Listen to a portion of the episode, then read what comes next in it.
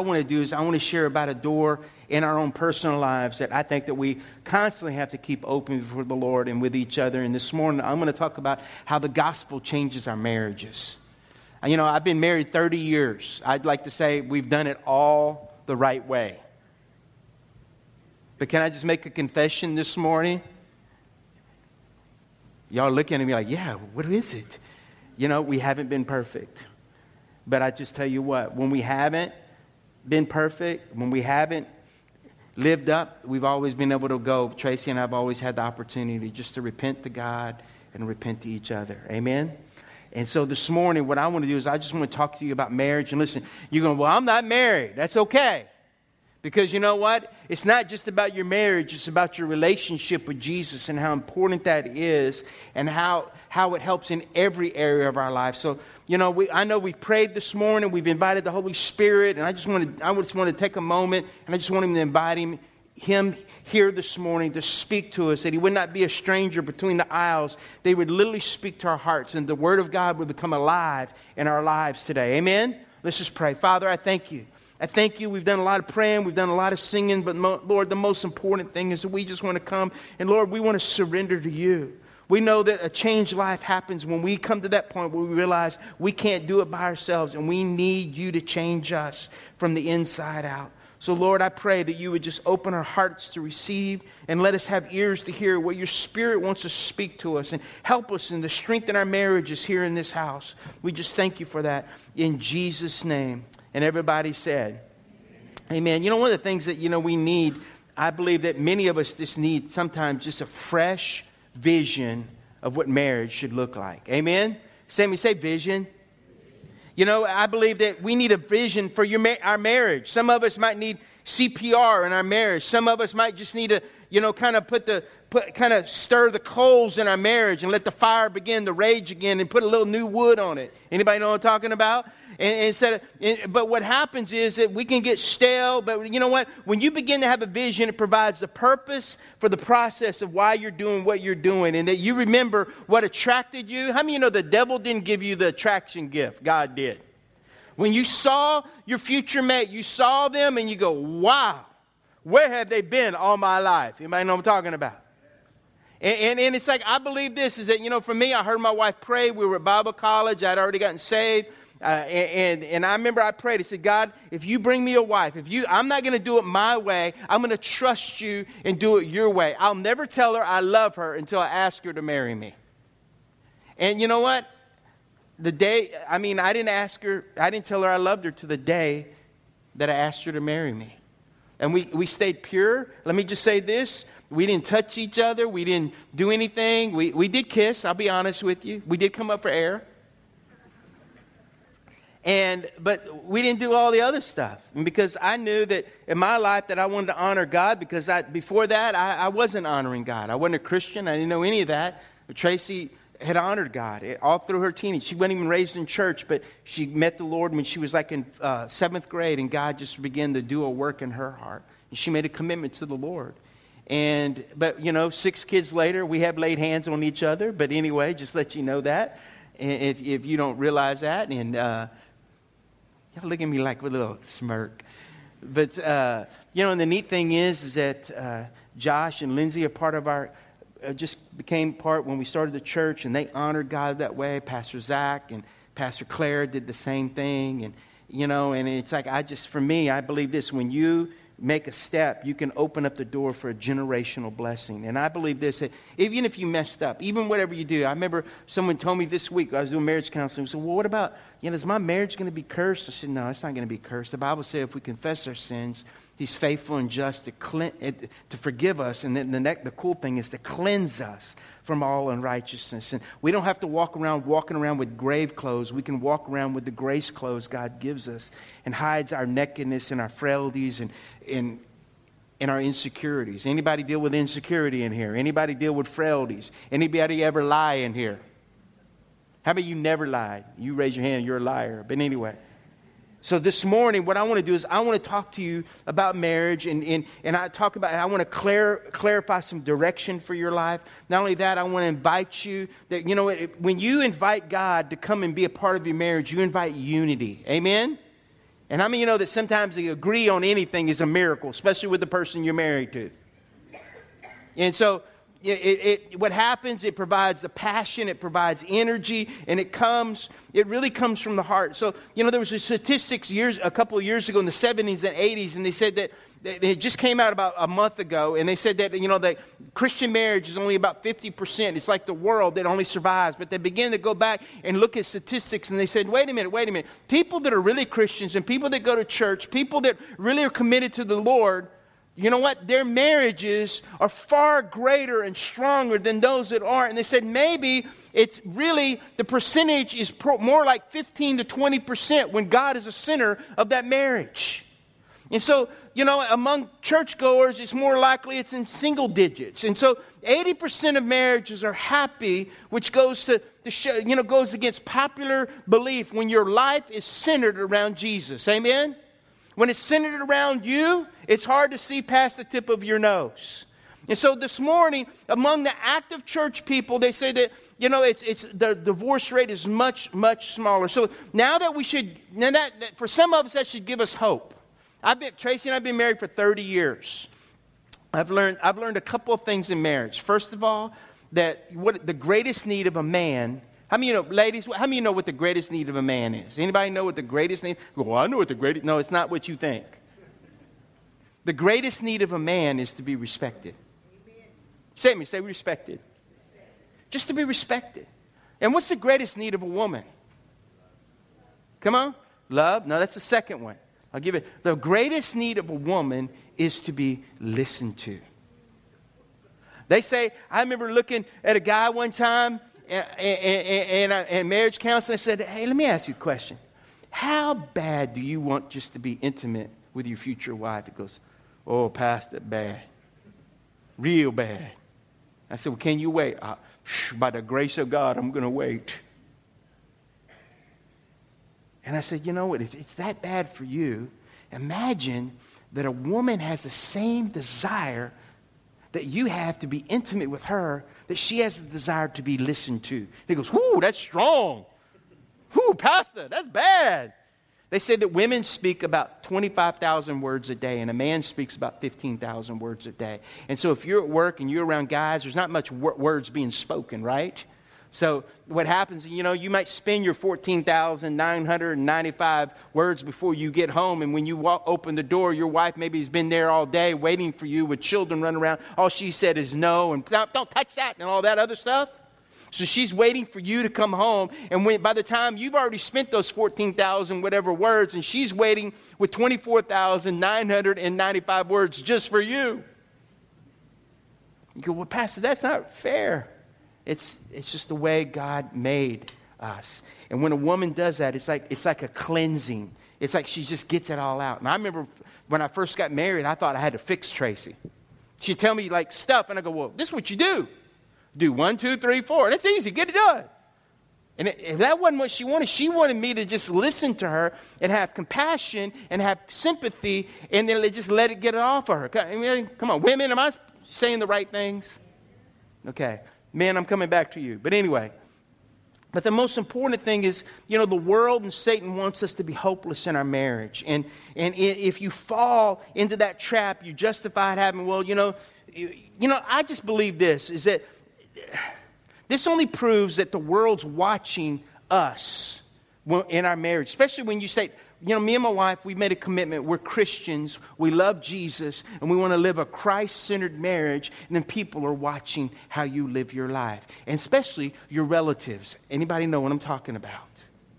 And you know, I believe that for most of us and for, for all of us, if, let's go to Ephesians chapter 5, and I'm just going to read a portion of scripture, and we're going to get, we're going to go through the travel channel here on this. And says, as the scripture says, a man leaves his father and mother and is joined to his wife, and the two are united into one. This is a great mystery. But it is an illustration of the way Christ and the church are one. So again, I say, each man must love his wife as he loves himself. Now, let me stop. Why would God tell a man, he says, love your wives like you love yourself? Because you know why? It's easy for men to love themselves. They just, you know, it's amazing. Men are in love. They can get up in the front of the mirror. It don't matter what you look like, what your pant size is, or whatever. And you go, yeah, I'm all that. In a bag of big chips. We don't mind loving ourselves.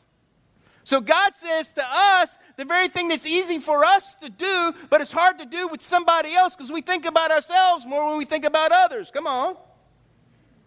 He said, Love your wives. But he also says this be willing to lay down your life like Christ laid down his life for the church. God's saying, lay down your life for your wife. What does that mean? Then, guys, when's the last time you died to your desires and laid them down in order to meet a need, a need in your wife's life? I'll just leave it at that. Let you ponder and put in the crock pot. But it also says right here, it goes into the, and then it says, and the wife must respect her husband. You know, I, I think women easily, listen to me, they sacrifice a lot more, e- a lot easier than men do. How many I'm talking about? They'll do things for the kids, cook. I mean, my wife is like, I mean, literally, she's like a flash. She's like, she's like super mama, super woman, super wife. I mean, with six kids and all that stuff. I mean, she had a hot meal for my children every morning, except a few mornings. And if they asked for her for a hot meal and she was tired, she wanted to sleep in, she goes, Go light your cornflakes on fire. You know, I don't know. And, but they were spoiled. But it was just because she, she did that. And, and it's like for women, it's hard to respect someone when they're not living in a way that you want to respect them. It's quiet here this morning. Am I in the right place? Is the temperature too cold? Okay. Too warm. But see, what, what Jesus is talking about is that when you think about marriage, you, you've got to see what God compares marriage. And, and when you look at Scripture, we're the bride, He's the groom. The Bible says He's coming back for His bride. And I believe that God's coming back for a big bride. I mean, a babushka bride. Okay? I mean, just a big bride. Because he's, a, he, he's waiting. And he wants us to prepare our hearts as a church. And you look throughout scripture and it talks about marriage. And, and right here, I believe that he's given an illustration. It's a mystery of, of, you know, marriage is that Jesus wants to be one with you, just like he wants you to be one with your mates. And see, what happens is God brings two people from two different worlds and they come together and they have the little like, hey, I like you. Yeah, you look good. And then all of a sudden, hey, let's, let's get married. You go, yeah, let's get married. But we don't know all the other stuff. Come on. The baggage we didn't leave behind. That we bring that into our marriage. And sometimes it's very dysfunctional things about our other family or our, our, families that we bring in. And then all of a sudden you got two worlds colliding and it's called marriage. And it's like all of a sudden, what happens is you become not just, bo- not just one in body, but you come one in body, soul, in spirit. You know, and the incredible thing is, is that, you know, instead of being like a rough rock, what marriage does, it knocks off the rough edges in our life. It should be. It should. How many of you have had a few rough edges knocked off of your life through your marriage? How many of you don't want to raise your hand for anything I ask about marriage because you're scared your mate's going to say something to you after? Okay, thank you. I appreciate that. But see, what happens is he loves you and he wants you to love him. How? Through marriage. It'll teach you, and it's an illustration of what you should be doing with the Lord. I should be in the Lord, I should be loving God the way He wants me to, laying down my life. I should respect the things of God. I should honor God in my way of my life and my choices and my decisions. Now, listen to me. Just because you haven't made every decision that might be pleasing to God, you know what? The thing I love is that God says this, and you know, if you've messed up, He said, He said, all you have to do is ask. Ask for forgiveness. It means repentance. Jesus said, you know, if you say you have no sin and the truth is not in you, you're a liar and the truth is not in you. But if we confess our sins, the Bible says He's faithful, He's just to forgive us, but I love this part, but to cleanse us from all unrighteousness. That means we're washed. When God looks at us, He didn't see that. He sees the blood applied to our lives and our marriage. And see, you know, so what happens is, you know, it, it's like what happens, don't fall to prey to religion. Don't fall prey to rules and sacrifice and service. You are the Lord. The Lord loves you. And sometimes we get caught, well, you know, I'm going to do this. I'm going to get religion. God's not interested in you getting religion. God's interested about you getting right and getting real and having a relationship with Him because there's a difference between religion and a personal, intimate love relationship with God. Because religion is about all the do's and don'ts, and the relationships, all the things I get to do, all the things that I get to enjoy, the benefits that are there through relationship. And so, marriage, I want to talk about three things this morning in marriage but before I do, look at Acts chapter uh, 18. It just says this And Paul left Athens and he went to Corinth. And let me just stop right there. Now, Corinth is a wicked city. And, and, the, way, the only way I can decide if you, you can go back and look at it in your, if you want to study, but the way they would do it, their God that they would worship, they would come out and it was kind of like an animal house. Literally, they would have they would have every night they would have a thousand different prostitutes that would come out and they would have sex with prostitutes and that's the way they worship god. I mean that's like a wicked city? Okay? Not just female prostitutes but male prostitutes. So we're talking like we think things we think san francisco's bad. This is no, that's nothing compared to what they were doing there.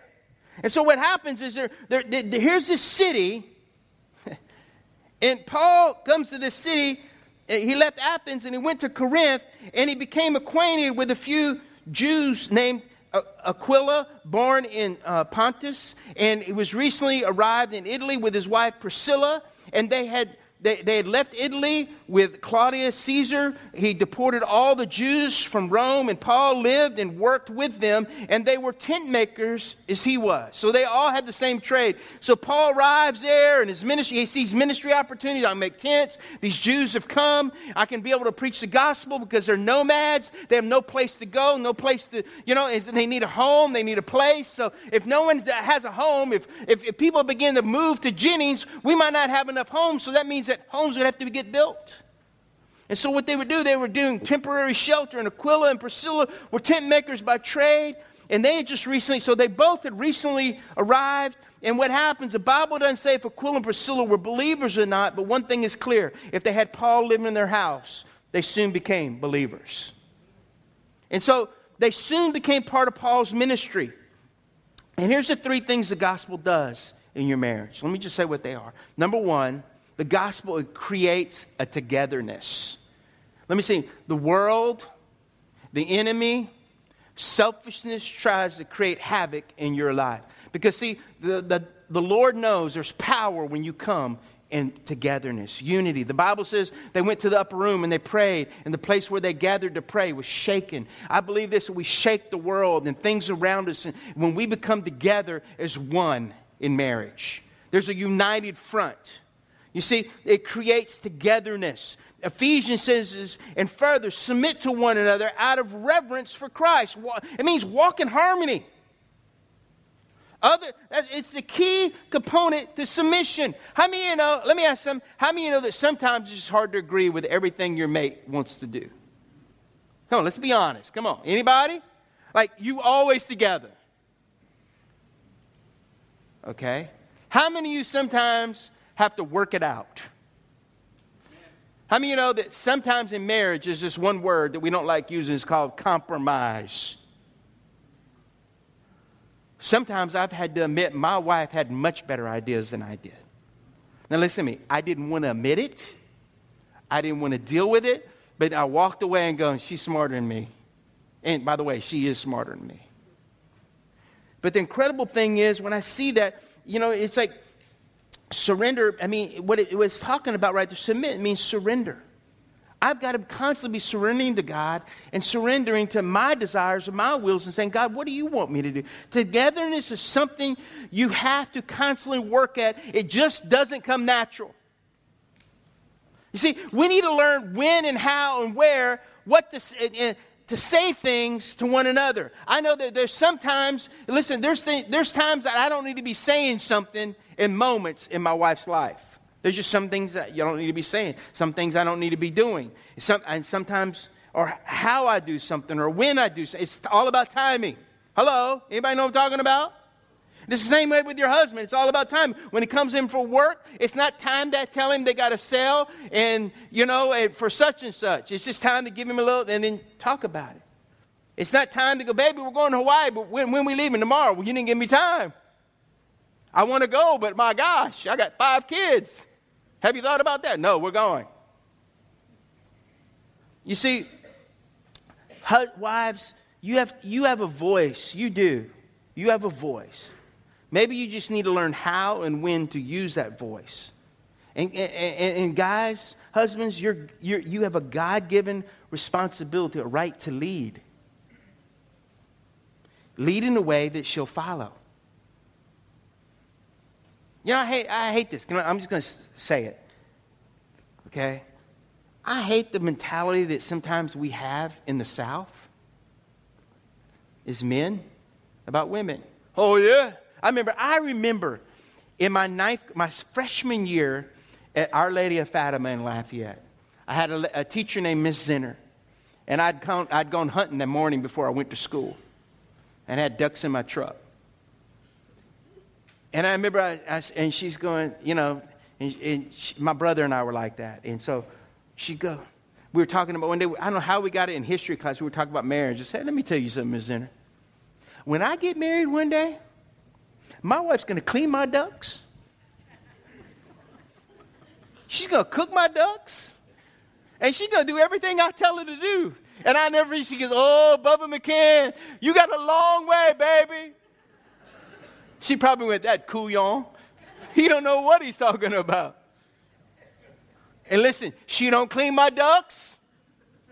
She does cook them, but she don't clean them.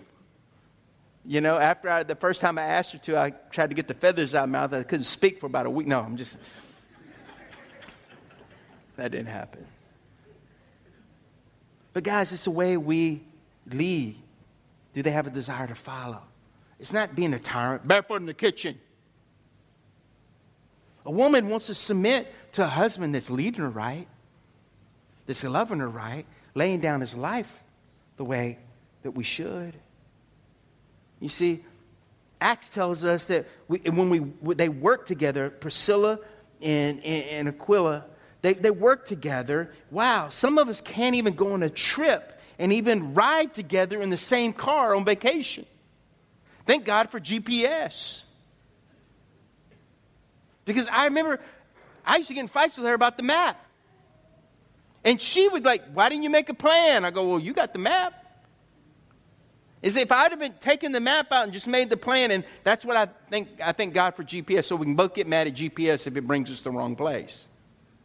But it's like sometimes we can't even travel together and not agree on something. Anybody know what I'm talking about? See, the only way we experience togetherness is when we submit and surrender to one another and to Christ. That it's got to be centered on Christ. Lord, it's not my will, but your will be done in my life, in my marriage, with my children. You see, your marriage is a painting of your relationship with Jesus. That's what it is. It's a canvas, it's a painting can the world see Jesus in your painting, in your marriage? Can they see it? Is it, clear, is it clear? The second thing, it puts God, when you have a God, a God centered marriage, it, it puts God at the center. Ephesians says, carefully determine, Ephesians 5.10, determine what pleases God. I choose, you know, if I choose to walk in the light, I can't justify or make excuses for decisions that I make. What do you mean? Listen, own up to your bad decisions, own up to your lifestyle, own up to your choices. Own up. Be honest, be real, be accountable. You see, I can't, you know, when we when we both agree to do what pleases God, God then can, you know what, then then we can please each other.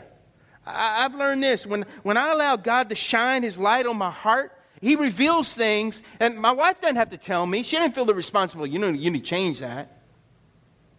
All right, baby, you need to, honey, you need to do this. See, when you come and you have a personal, intimate relationship with God, you can come into God's presence. You go, God, what is it?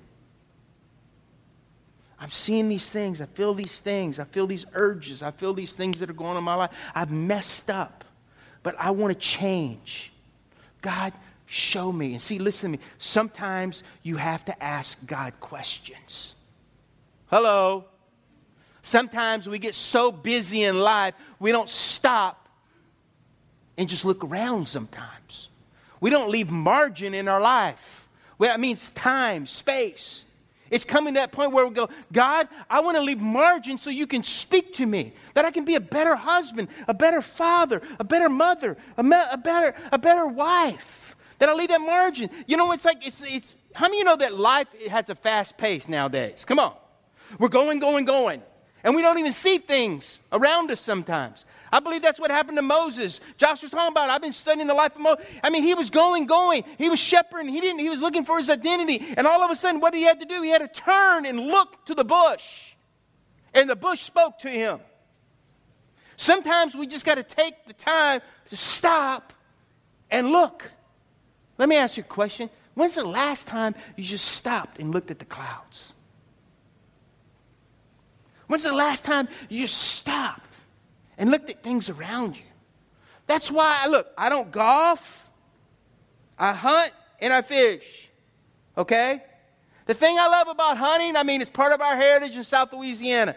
But one of the things I love, I love getting up early in the morning and looking at the, the sun, sun, you know, sunrise. The teal flying over the horizon, coming my way.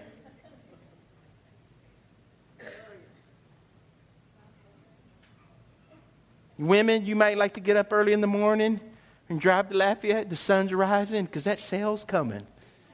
I don't know. I don't know. But it's, there's just something about it. You say, why do you say all that, Pastor? Because God, you know, guys, look at me. God made every one of us. All of us have desires. L- let me ask you a question. How many of you want a great marriage? Come on. And if you're sitting next to your mate, you meant to raise your hand. You want a great marriage. How many you want to just settle for okay? Anybody in here? I mean, I want a great marriage, better than the movie show.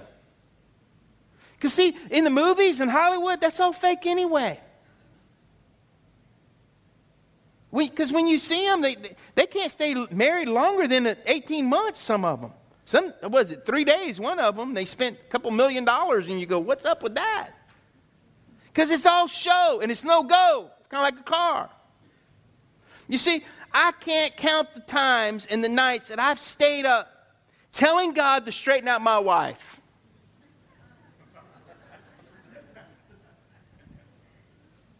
In the end, before going to bed, God's speaking to me. And he's, and he's showing me things in my life. How to lead, how to love better, how not to allow to be too sensitive or insecure. You see, to have a God centered relationship, we have to live this life together and it has to be around Him. You see, where we are constantly go to Him is when, is if we're constantly going to Him, that's what we need, guys.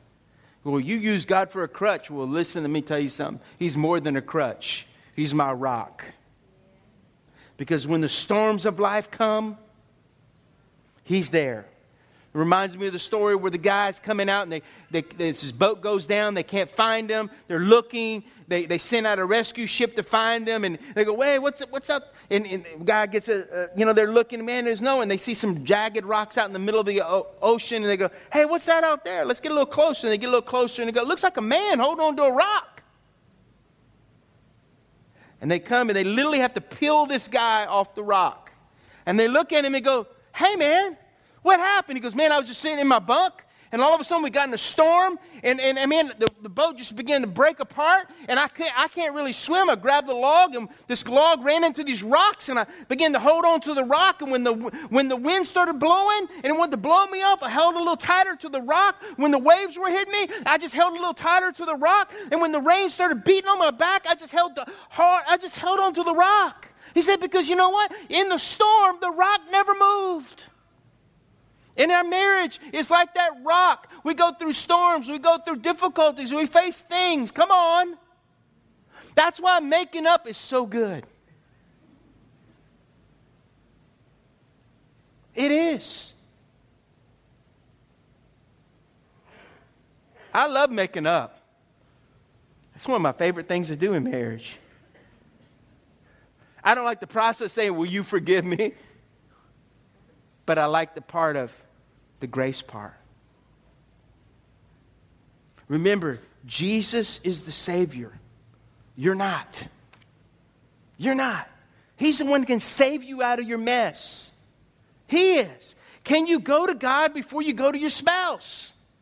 Or let me, here's a better question. Do you go to God before you go to your spouse? I've had people spew things. Well, Pastor Bubba, you know that woman that God put in my life, gave me? Go, oh, can I bring her back in? No, no trade ins. I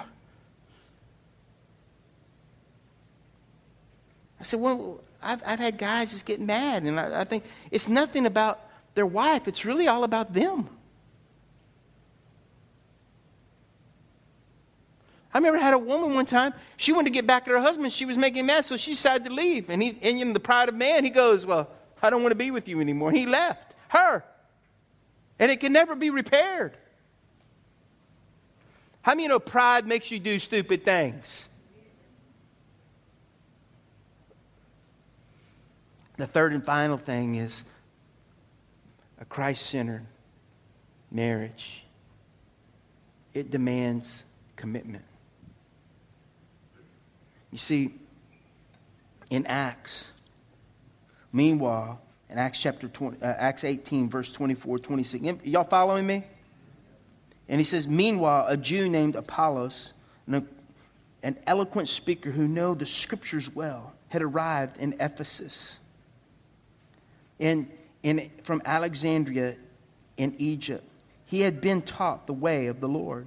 And I just want to say, Apollos had come, and Alexandria was the second largest city in all the Roman Empire, and had the third of the Jews, of all the Jews in that nation lived there. And here he comes, and he had been taught the way of the Lord, and he taught others about Jesus with enthusiastic, with an enthusiastic spirit and with accuracy. However, he knew only about John's baptism. He knew about repentance. He didn't know about giving his life to the Lord, trusting him, being filled with the power of the Holy Spirit. When Aquila and Priscilla heard him preaching boldly in the synagogue, they took him aside and explained the way of the Lord, the way of God, even more accurately. Aquila and Priscilla were committed to the gospel. They knew exactly, they knew it exactly and accurately, and they taught him. They gave, they gave up their home for the use of the gospel. And they carefully, you see, what they did is they carefully came to Apollo. And I love it. He said, didn't stop the meeting, didn't stop the preaching. They just carefully came to him and said, hey, can I just tell you something? And sometimes, look at me. I, I want you, I want to see the whites of your eyes. Sometimes, if you don't have people in your life that can come along and just say, hey, can I just help you a little bit in your marriage? or if you're having an issue in your marriage, hey, I'm going some I'm going to speak to this person. You know, all of us need people that we can call. That bring fear in their uh, wives. Every one of you need to have someone that you can call that your husband is afraid to be able to talk to. I'm calling Pastor Bubba. No, I'll, talk. I repent. Don't call Pastor Bubba. I'm calling Pastor John. No, don't call Pastor John. I'll, I'll do it. You need that trump card. Men, I'm calling you know, Miss Lindsay. No, don't call Miss Lindsay. I'll, I'll do it, all right? No, it's you go, you know what? We're going to the Lord because God has to show us things. We're not being accurate in this. We're not on the right path. I need, we need to come together. Our commitment to each other strengthened by our commitment to the gospel, to God. Listen, this gospel, this book right here, is a love letter. It's really a letter to us. It's about a relationship between a father and a son. That's what it's about. It's, it's a life manual. It teaches you how to be a good husband. It teaches you how to be a good wife, a good citizen, how to pay your taxes, how to make right decisions. This book is filled with wisdom. It gives direction. It teaches you how to be a good mama and a good daddy. Things that you need to avoid, things you need to keep away from, privileges and promises that God gives us. It's not just about what we don't get, it's the, the things that we do get to enjoy, the things that God gives us. You know, because I believe this when it's kind of like the Zambian proverb. It says, when you when you run alone, you run fast. But when you run together, you run far. See, I don't want to be just fast. How many of you want to go the long haul? You know, I don't, I don't ever want my marriage to be this. Well, the first 30 years was great, but the last, shh, I should have traded it in.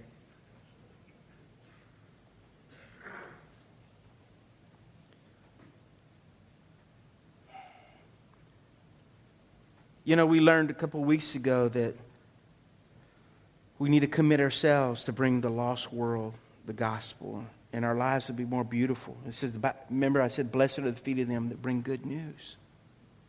That you are blessed. You have beautiful feet. Doesn't matter what your feet look like. If you're sharing with people about the love of God and what God can do in their lives, your feet are beautiful. But see, Proverbs says, commit your actions to the Lord, and your plans will succeed.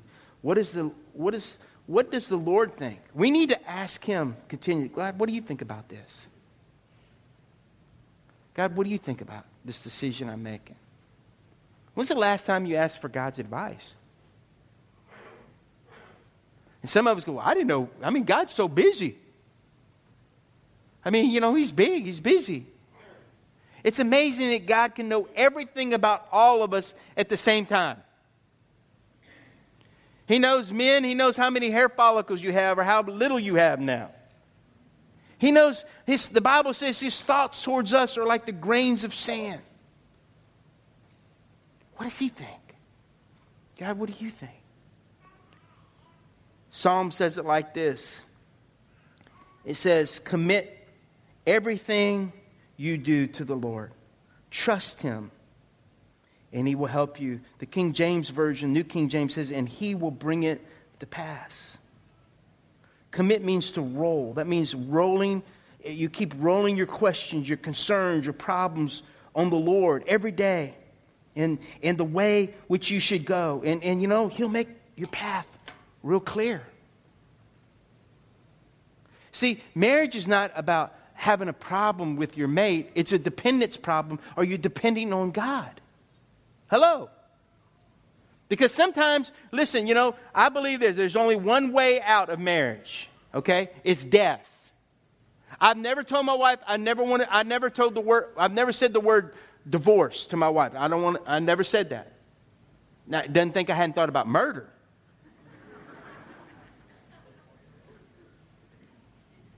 Y'all got that on tape? Okay. My pastor said he wanted to, no.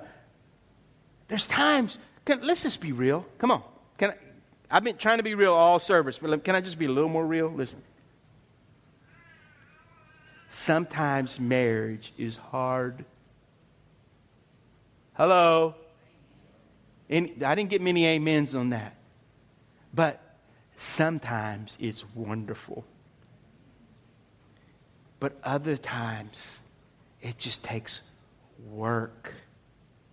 It means sacrifice submission, coming together, forgiveness. Because, see, the second need of a woman, guys, is to be loved, like Miss Jean said a while ago. They want to be loved, not just with words, baby, I love you. Remember, I mean, when you were young, you were, baby, I love you if. We had conditions on it. That I love you, and that we show it through our actions that we love them. Hello. The second need of a man is, you know what? Is not just to be respected, but to be admired. Do you admire your man? And see, the last one for women is this they love to be surprised.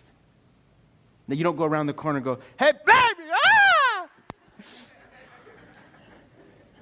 That's not what I'm talking about. When's the last time you surprised them and you, You want to take them out on a date, or you get the kids the babysitter. You do. You take care of everything. You have a plan for them, and they just like blown away, and they feel special. They feel loved. They feel secure because you know every woman. They already listen. Every woman wants to feel safe, secure, and successful. And through our leadership or lack of it, we either do it or we don't. And the last thing that a man wants and needs, and just three, is to be desired be desired. What does that mean? He just wants you to know. He just wants to know you still want him. That's all he wants. So this morning, I've traveled a lot of places, but Aquila and Priscilla lived together. They worked together. They were in ministry together. And their marriage is a reflection of a relationship with Jesus. That's what it is. It's just a reflection. See, the gospel impacted marriage. You know what it does? When your marriage is centered around Jesus and the gospel, it impacts the world around you. How can they be that much in love? How long they been married? Listen, when I get to be where I can barely walk, okay, and we're going to the mall, me and Miss Tracy, probably chasing our great grandkids. Let me tell you something. Somebody go, what's that old man? He rubbing his wife's booty. That's sick. Oh man, that's right. I'm sick in love. I want that. Look at me. You know why I want that? Because I know the devastation of a broken home. I'm a, ch- I'm a product of a child that walked through a broken home. And it was just two worlds that came together and there was dysfunction there. I don't blame my mom and dad. They had their own thing, but it wasn't Christ centered. Hello? And why do we go? And I don't blame if you come from, you know, you're in a second marriage or a third marriage. I'm not here to condemn you. I'm just here to say, you know what? Change. Allow God to take all that dysfunction and give it to Him. And you know, no matter if you were a child of that problem, whatever, and you just go, God, I forgive them. But I want, I want you to help me. I need help. If you're single, hold out for the God's best. Trust God. Don't take any woman that just walks in. Don't take any guy that just walks in and just says, I'm a Christian. Listen, watch them for a while. Hang out with them for a while. Hello. It might be a wolf in sheep's clothing.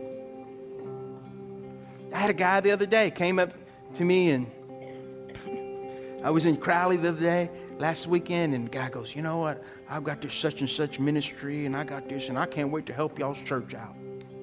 I'm like, Whew, that's like meeting a bad woman.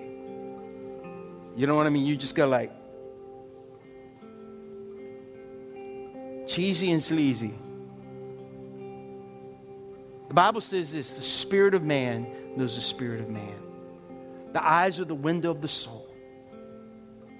Look in the eyes. See, what you need, we need to be doing is we need to be looking in the eyes of Jesus and say, Lord, give us Jesus contact lenses. And we don't become cynical and critical toward people.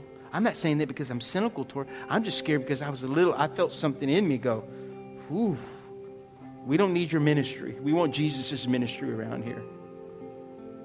Amen? And so for each of us today, my greatest desire and our church desire, we want to have strong marriages. Because strong marriages means great kids. And you know what happens when you have great kids? Great things happen. Stand to your feet. Let's pray. If you're married, I want you to hold your mate's hand.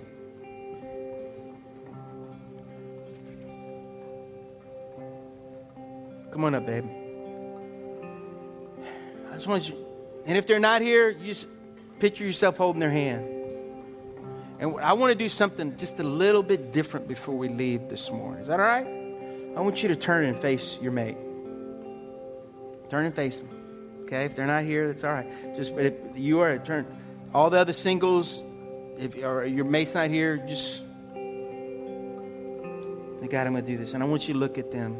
And the first thing I want you to do is I just want you to say this to him. Don't say it if you don't mean it. Say, I'm committed to walk together with you. Just look at him. Say, I'm committed to walk together with you. I want you to tell me I'm going to put Jesus at the center of our marriage. Look at him. Tell him that. Put Jesus at the center.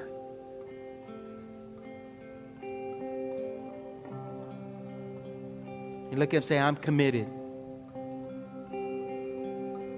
I'm, I'm committed. I'm committed to love you, to watch over you, to help you. I'm committed. I'm committed to God first. I'm committed to you. I want you to do this. I want you to tell him this. I love you. Just look at him. Say, I love you. Come on, I can see it. I can see the love is in the air. You can give them a smooch too. It's all right in church to kiss your wife, your husband. Come on. Mm. Mm. Father, we thank you that the world and the enemy comes after marriages. Lord, we see how, even in our society, they, they, they corrupt what you've, they're trying to make something that you never intended.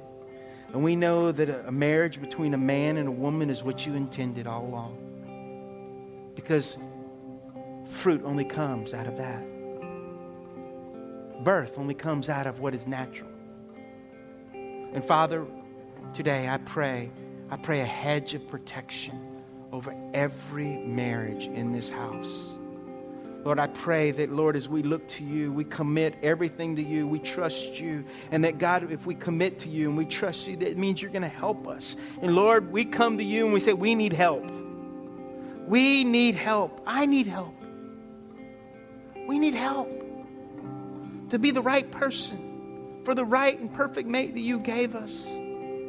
And so, Lord, from this day forward, I pray that we would come to that point where we would depend upon you and we would put you at the very center of our marriage. And we just thank you for that. In the name of Jesus. Amen.